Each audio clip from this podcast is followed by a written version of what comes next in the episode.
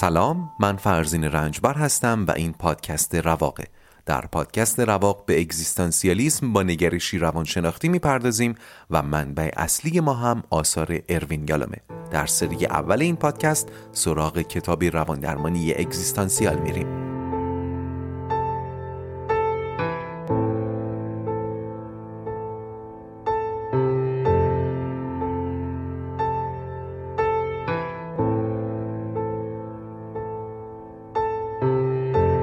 خوش اومدید به اپیزود 55 از پادکست رواق. قبل از هر چیز دلتنگی عمیق خودم رو برای همکلامی با شما ابراز می‌کنم. در اپیزود قبل که بعد از یک ماه دوری منتشر شد مجال احوال پرسی نبود ممنون از همه لطفی که به من و رواق دارید که منو دلگرم می‌کنه و ادامه مسیر رو دلچسبتر. خب در سه فصل قبل یا سه اپیزود قبل با سه سائق مرگ آزادی و تنهایی آشنا شدیم. اضطراب ناشی از این ها و عملکرد سازوکارهای دفاعیشون رو بررسی کردیم. ارتباط این ها با همدیگر رو تحلیل کردیم. چرخه استراب تبدیلش به ترس پیدایش سازوکارهای دفاعی و پیامدهاشون رو شناختیم. همینطور چرخه بهبود رو یعنی هستاگاهی احساس کردن آرزو اراده عمل و بهبود. به ساعت خودشکوفایی پرداختیم. اشغاری از نیاز مفهوم اصیل مسئولیت اگزیستانسیال تنهایی اگزیستانسیال و مطالبی از این دست که در کتاب زیاده. و حالا قراره برسیم به سائق چهارم پوچی. اول اینو بگم که بحث درباره سائق پوچی بسیار دشوارتر از سه سائق قبلیه. اصلا ماهیتش با سائق های قبلی فرق می‌کنه. پیش پیش و یواشکی یه جوری که آقای یالوم نفهمه بگم که اصلا ماهیتش سائق نیست به تمامی سائق نیست. مثل این میمونه ما چهار تا جونور جدید پیدا بکنیم مثلا تو جنگل های آمازون که به ظاهر هر چهار تاشون هم پستان دارن. بعد که داریم اینا رو بررسی می‌کنیم یهو ببینیم یکیشون اصلا تو دی ان ایش دی ان ای خزندگان هم داره. اون دانشمنده چقدر تعجب می‌کنه؟ ما ما هم الان باید همونقدر تعجب بکنیم. البته این حرف رو بعدا بیشتر بهش می‌پردازیم. باری برای اینکه بفهمید منظورم از دشواری چیه به این بخش از حرفای یالوم گوش کنید. یالوم میگه در سراسر تاریخ مکتوب در سراسر تاریخ مکتوب پاسخ جامعی به مسئله پوچی به ذهن هیچ یک از متفکران بزرگ خطور نکرده است. آب پاکی بود که روی دست ما ریخته شد. جای جای این فصل یالوم بازم بقرنجی مسئله پوچی رو به شکلهای دیگه یادآوری می‌کنه. من هم به موقعش به اون اشکال دیگه اشاره خواهم کرد. اما فکر می‌کنم در همین ابتدا مهمترین مسئله اینه که ما به یک فهم مشترک از معنای پوچی برسیم. همونطور که به فهم مشترک از مسئولیت و انتخاب و درک و آزادی و تنهایی رسیدیم و گاهی این فهم جدید با تلقی های پیشینی ما به کلی متفاوت بود. مثلا هر کدوم از ما یه تلقی شخصی از مفهوم تنهایی داشتیم. ولی اینجا تلاش کردیم از یک نوع تنهایی به نام تنهایی اگزیستانسیال به برداشت واحد برسیم. جوری که وقتی من میگم ما هممون نهان در دل از تنهایی اگزیستانسیال مسترب میشیم. وقتی من اینو میگم دیگه کسی نگه نه اتفاقا من تنهایی رو خیلی دوست دارم. فهمیدیم اون تنهایی مد نظر یالوم تمام ابناع بشر رو مسترب می‌کنه. همینطور در مورد آزادی اگزیستانسیال مسئولیت اگزیستانسیال و مفاهیم دیگه. حالا من باید تلاش کنم پوچی اگزیستانسیال رو جا بندازم. آنچه ما در فارسی پوچی ترجمه کرده ایم برگردان واژه ابزورد یا ابسورد ابزورد رو میشه مزهک، سخیف، چرند، بیخود، مزخرف، محمل، یاوه و امثال اینها هم ترجمه کرد. ولی واقعیت اینه که ابزورد اینها هست و در این حال چیز دیگری است. لازم من اینجا یه پرانتز نسبتا بزرگ باز کنم و بگم که در هر زبانی بخش زیادی از بار معنایی واژه ها رو تاریخشون به دوش می‌کشه. هم تاریخ مردمان اون زبان هم تاریخ خود واژگان. بذارید وارد مثال های گل درشت بشم. مثلا شنیدن نام دو کشور مغولستان و قرقیزستان قاعدتا باید بی تفاوت باشه. تفاوتی نباید داشته باشه. چه بشنوم مغولستان چه بشنوم قرقیزستان. همونطور که فرقی نداره بشنوم پاراگوه و اوروگوه مگه اینکه دیگه خیلی فوتبالی باشم. فرقی ندارن. ولی با شنیدن نام مغولستان یه جایی از تاریخ من ایرانی درد می‌گیره و این درد قابل ترجمه نیست.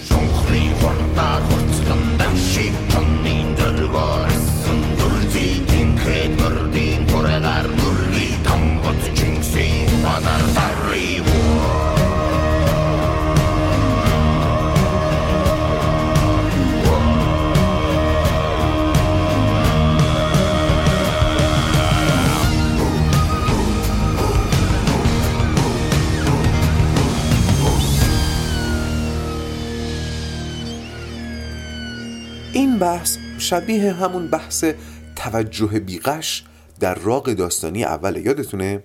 اینکه من نمی‌توانم واقعا به کسی گوش کنم و واقعا پی به مغز حرفش ببرم چون هر واژه از دهان او در ذهن من با بافت زندگی خودم معنی میشه.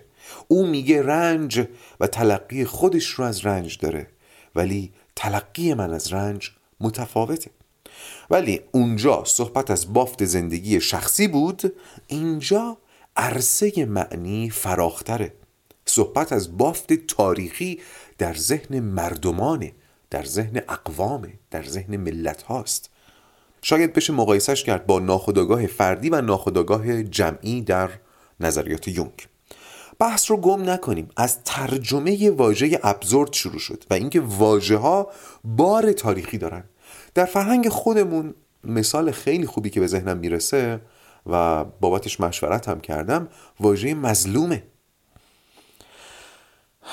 وقتی یه ایرانی شیعه سنتی ایرانی شیعه سنتی وقتی این ایرانی میگه مظلوم واژه مظلوم رو به دهان میاره از سوگ سیاوش در این واژه رد پایی هست تا همین حمله مغول تا ظلم ظالم و جور سیاد و آشیانه هایی که رفته برباد و از همه مهمتر واقعی آشورا.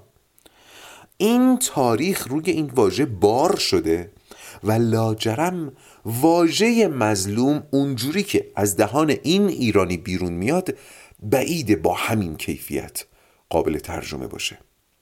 حالا واژه ابزورد هم همینه. این واژه زاییده تاریخ اروپا است و از دل تغییر و تطور زندگی و فلسفه اروپا زاده شده.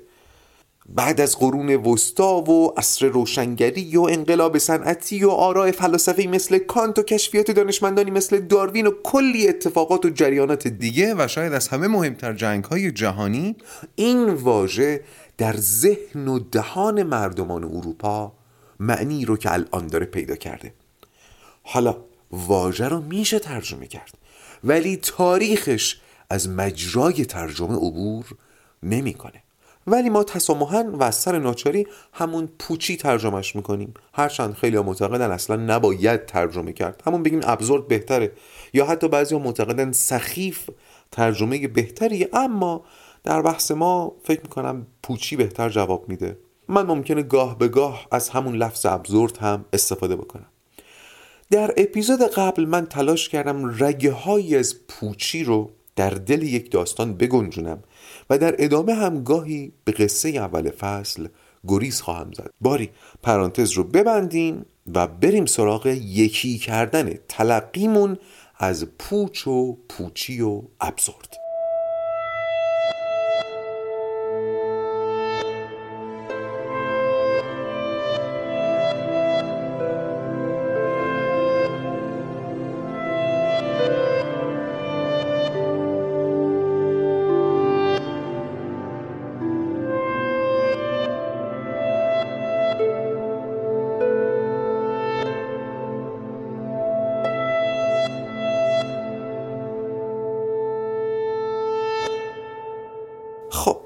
دنبال یکی کردن تلقیمون از پوچی هستیم. اگه یادتون باشه من گاهی سائقهای چهارگانه رو به اسم دیگری هم صدا می کردم و می کنم بهشون چی می گفتم؟ مسلمات هستی. مسلمات هستی. لازمه که این مسلم بودن بشه خشت اول تعریف مشترک ما.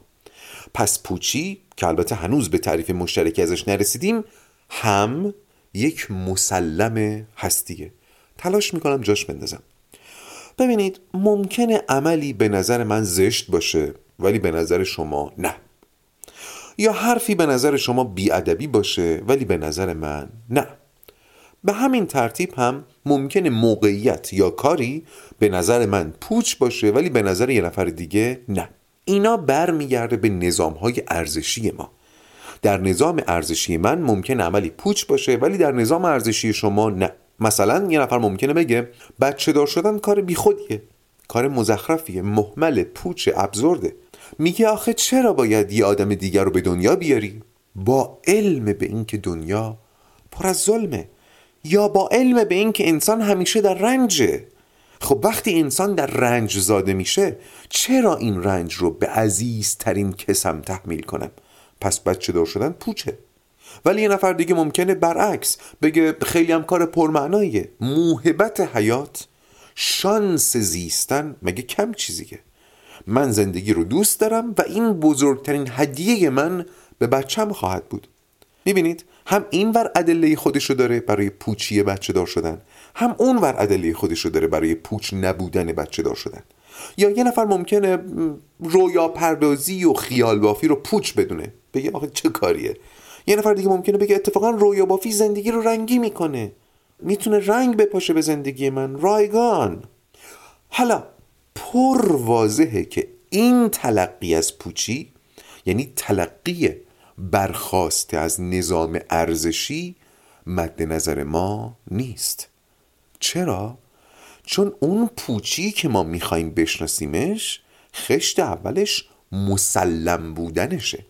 مسلم هستیه. مستقل از نظام های ارزشی و بالاتر از اونهاست. یعنی مثل مرگ حقیقت محض مثل تنهایی گریبانگیر همس و مثل آزادی و مسئولیت ازش گریزی نیست. باز تکرار می‌کنم پوچی اگزیستانسیال که یالوم تشریحش می‌کنه مسلم هستیه و دیگه به نظر من و به نظر تو نداره. اینجا رو از حافظ وام می‌گیرم و میگم مسلم هستی چیزیه که مزترب از اثراتش بشری نیست که نیست.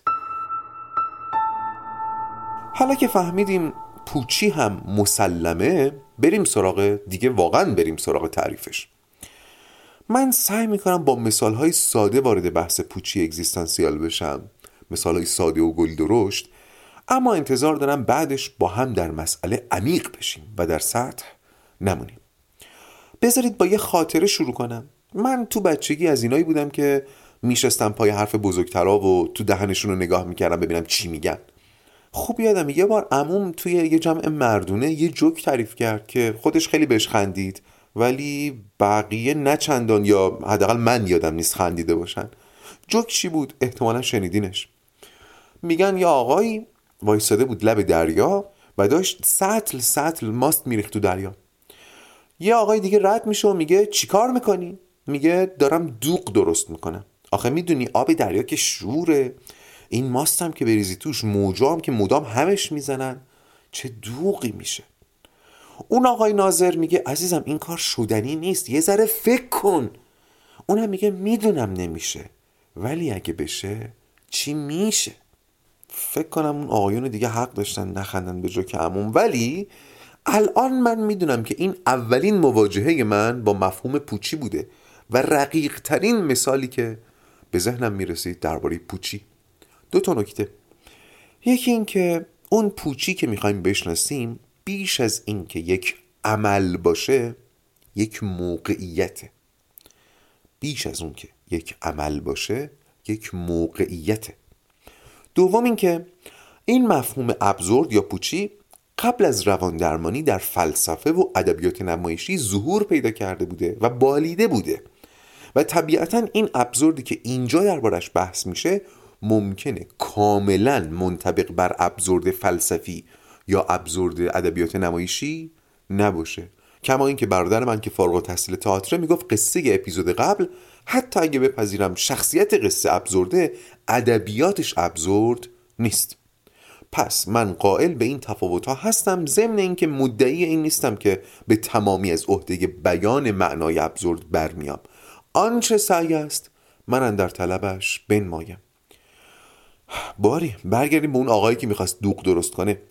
سعی کنید بیشتر از خود فعل به موقعیت نگاه کنید. عمل اون مرد ریختن ماست در دریاست. موقعیت اون تصویر کلیه اون تصویری که ناظر داره می‌بینه. فکر کنید روی پرده سینما دارید میبینیدش. این موقعیت ابزورده حالا شاید به نظر بیاد موقعیت ابزورد لزوما باید خندهدار یا مزهک باشه ولی نه اینطور نیست. بذارید باز مثال گلدرش بزنم. فرض کنید شما در دو هزار سال پیش زندگی می‌کنید. یه انسان تنها که بیشتر عمرش در سفر میگذره. بسیار سفر کردید و بسیار هم دیدید. یک روز در یکی از همین سفرها وقتی سوار اسب دارید از دامنه یک تپه عبور می‌کنید می‌بینید که پایین تپه یه لشکر ده هزار نفری سرباز تا دندان مسلح در حال حرکته. به همون سمتی که شما هم دارید میرید. یه جوری که شما رو نبینن از لابلای درختها راهتون رو ادامه می‌دید چون دنبال دردسر نیستید. طبیعتا سرعت یه سوار تنها از یه لشکر مسلح بیشتره پس خیلی زود ازشون جلو می‌زنید. چند کیلومتر جلوتر یه آقایی رو می‌بینید که ایشون هم لباس رزم پوشیده و موضع جنگی گرفته. ازش می‌پرسید چی کار می‌کنی؟ میگه دشمن داره حمله می‌کنه و من آماده جنگم شما میگید می‌دونی چند نفرن؟ میگه آره یه لشکر ده هزار نفر است شما میگید تو تنهایی؟ میگه بله خب تا همین جا هم این موقعیتی که روبروی شما نقش بسته یک موقعیت ابزورده باز تاکید می‌کنم من عبا دارم از ارائه تعریف چون واقعا در تعریف نمی گنجه این معنای پوچ و ابزورد. به خاطر همین دارم سعی می‌کنم با مثال مفهوم رو روشن کنم. ولی اگه با فهم خودم بخوام یه جمله بگم که شاید کمی راهنمایی بکنه اینو میگم موقعیتی که در اون عملی انجام میشه که با واقعیت یا تناسب نداره یا سنخیت. یا تناسب نداره یا سنخیت. مثلا فرض کنین چهار تا آدم بالغ نشستن اینجا دارن خیلی جدی بحث می‌کنن که چطور یک فیل رو در یک فنجون جا بدن. خب فیل یک حجمه و فنجان هم یک ظرفه. ما می‌تونیم احجام رو در ظرف ها جای بدیم. پس بحث سنخیت داره.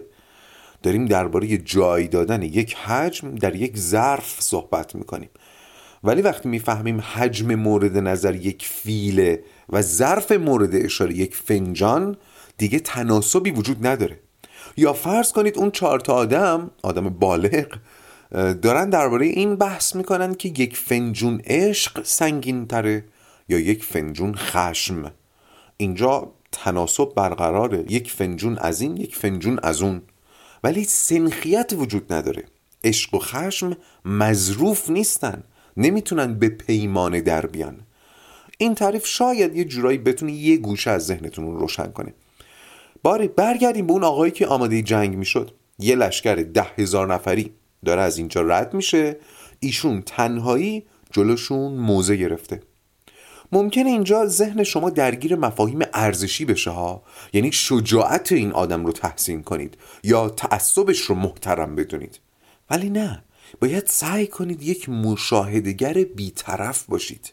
یعنی کسی که فقط چیزی رو که می‌بینه قضاوت می‌کنه و با مفاهیم انتظایی مثل شجاعت و غرور و تعصب کاری نداره. مثل یه آدم فضایی که چیزی از نظام ارزشی انسانها نمی‌دونه.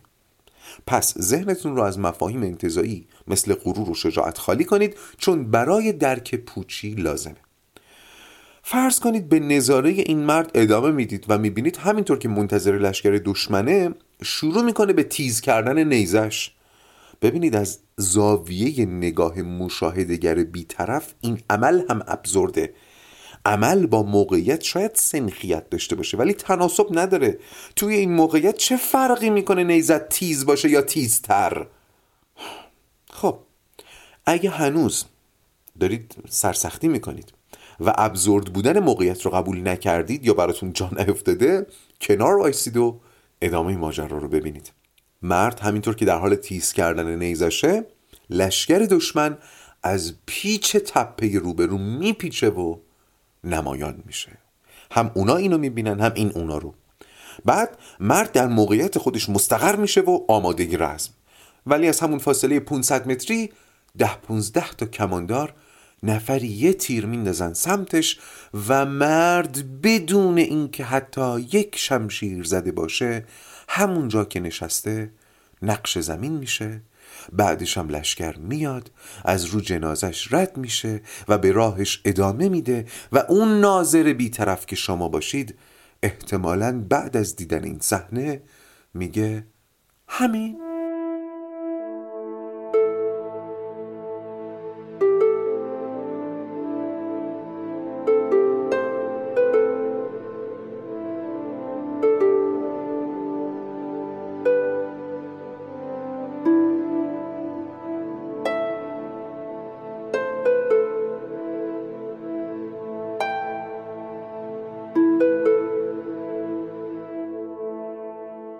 مرگ اون آقای جنگاور در واقع اولین حلقه اتصال سائق پوچی به های قبلی رو درست می‌کنه که بعدا بهش می‌پردازیم. ولی حالا که حرف مرگ وسط اومد بذارید سلام می‌کنیم به آقای آلبر کامو. احتمالا خیلیاتون اون عبارت معروف کامو رو شنیدید. همون که در ابتدای کتاب افسانه سیزیف نوشته. تنها یک پرسش فلسفی واقعا مهم وجود دارد.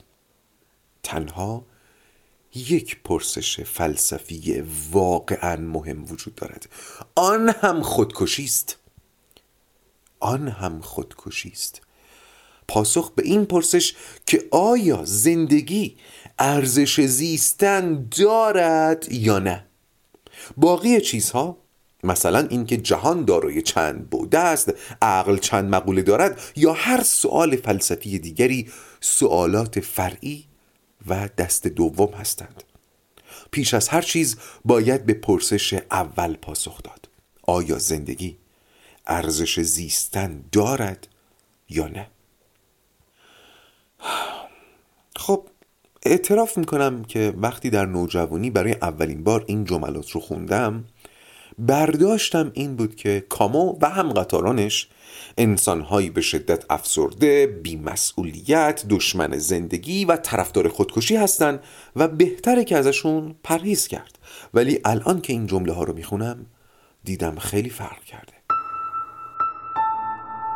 چند وقت پیش دوستی به من پیامی داد که حدیث نفس آدمی بود با سائق پوچی دست به گریبان. البته من نه برای دوستانم نه برای مخاطبانم نقش درمانگر رو هیچ وقت بازی نمی کنم سوالات فردی رو پاسخ نمیدم چون خارج از حیطه تخصص و مسئولیت منه. در مورد ایشون هم فقط شنونده بودم ولی ازش اجازه گرفتم که پیامش رو در پادکست استفاده کنم چون منظورش رو خوب بیان کرده بود. پیام ایشون از این قرار بود. گوش کنید یه موضوعی چند روزی ذهن منو خیلی مشغول کرده. من آدم مذهبی نیستم. این من آدم مذهبی نیستم رو بعدا مفصل بهش می‌پردازیم. من آدم مذهبی نیستم و به پوچی جهان و عدم شدن انسان بعد از مرگ قائلم. ولی با وجود این همیشه فکر می‌کردم چه زندگی دیگری باشه چه نباشه همینی رو که هست باید خوب زندگی کنم. اما چند وقتیه که این مفهوم عدم شدن و تموم شدن داره برام خیلی پررنگ میشه و به همون اندازه زندگی خودم و رویاهام کمرنگ و کمرنگتر میشه و فرو میپاشه. چون فکر می‌کنم اگر قرار بمیرم و پوچ بشم و هیچ و هیچ و هیچ چه لزومی داره ظریف زندگی کردن؟ چه لزومی داره عمیق زندگی کردن؟ احساس می‌کنم مثل این میمونه که برای کشیدن یه تابلوی زیبا و پر از جزئیات سالهای سال وقت بذارم با علم به این که روزی که این تابلو تموم بشه قرار توی آتیش بسوزه و این سرنوشت محتوم تابلوی من خواهد بود آیا با علم به این موضوع باز هم باید بر سر کشیدن جزئیات تابلو وقت صرف کنم؟ آیا معقوله که برای کشیدنش وسواس به خرج بدم؟ وقتی فرقی نداره تابلو چطور کشیده شده باشه این همه سختی رو چطور توجیه کنم؟ تا چند وقت پیش می‌تونستم ولی الان دلایلم رو برای سالم و زیبا زیستن از دست داده به همین راحتی پایان پیام. به مثالش توجه کردید؟ تشبیهش از زندگی رو متوجه شدید؟ سوالش رو مزمزه کردید؟ میگن یه نقاشی بکش که ما آتیشش بزنیم. حالا برای کشیدن این نقاشی آیا معقوله که من وقت و عمر و انرژی بذارم؟ این شبیه سوال کامو نیست؟ آیا زندگی ارزش زیستن دارد؟ اتفاقا یالام هم فصل پوچی رو با یک نامه کوتاه شروع می‌کنه. نامه فردی که قصد خودکشی داشته.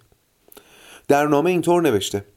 ادهی کودن شادمان را تصور کنید که در فضای باز مشغول کارند و آجر جابجا جا می کنند به محض اینکه آجرها را گوشه ای از محبته روی هم چیدند دوباره آنها را جابجا جا می کنند و جای دیگری روی هم می چینند و هیچ از خودشان نمی‌پرسند چرا این کار را می کنیم و این کار هر روز سال بیوقفه ادامه دارد. تا اینکه روزی یکی از ایشان به خود آمد و در شگفت ماند که هدف از این کار چیست؟ هدف از این کار چیست؟ و بعد از آن دیگر نتوانست مثل قبل و مثل دیگران شادمان باشد. من آن کودن در شگفتی مانده ام متوجه شدید دیگه موقعیتی که در این نامه هم ترسیم شده؟ آدم هایی که بی هدف هی آجر روی هم میچینن یه موقعیت ابزورده پوچه سخیفه. نگارنده نامه چون جهان رو اینطور می‌بینه قصد خودکشی کرده. سوال کامو براش پررنگ شده. برگردیم به کامو و جملات ابتدایی کتاب افسانه سیزیف. احتمالا خود داستان اسطوره سیزیف رو هم شنیدین. کسی که مورد خشم خدایان قرار گرفت و تصمیم بر این شد که بدترین مجازات رو براش در نظر بگیرن. و مجازاتش این بود که هر روز قطعه سنگی رو به بالای یک کوه بغلتونه در حالی که می‌دونه فردا سنگ دوباره سر جای اولشه. و سیزیف الالعبد باید این کار رو تکرار کنه. اینم موقعیت ابزورد دیگه پوچه. حالا سوال اینه آیا گوش کنید. گوش کنید. آیا به راستی زندگی چنین است؟ بزرگترین آرزوی بشر اینه که در جواب این سوال فریاد بزنه. نه. اما بیایید برگردیم به اون عبارت مشعشع کامو و درش دقیق بشیم. به این سوال اخیر هم برمیگردیم. کامو چی گفت؟ هر انسانی قبل از هر مشغولیتی اول باید به این سوال جواب بده که آیا می‌خواد به زندگی ادامه بده یا نه؟ خودکشی آری یا نه؟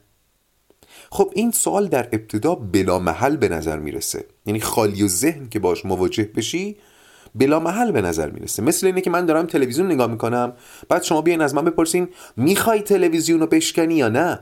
خب من تعجب می‌کنم از سوال شما. اما آیا سوال کامو بلا محله؟ من اپیزود اول فصل پوچی رو اپیزود قبل رو بیداری نام گذاشتم و الان دلیلش رو بهتون میگم. برای اینکه پی بردن به سائق پوچی و فهم پوچی و ابزورد منجر به یک نوع بیداری میشه. و اصلا یک نوع بیداریه و طبق گفته یالوم و خیلی اندیشمندان دیگه با آگاهی رابطه مستقیم داره. یعنی آگاهی انسان هرچه بیشتر بشه بیشتر به این وجه جهان پی می‌بره. بیشتر به پوچی جهان پی می‌بره. پوچی اگزیستانسیال. پس سوال کامو بلا محل نیست اگر بیداری اتفاق افتاده باشه.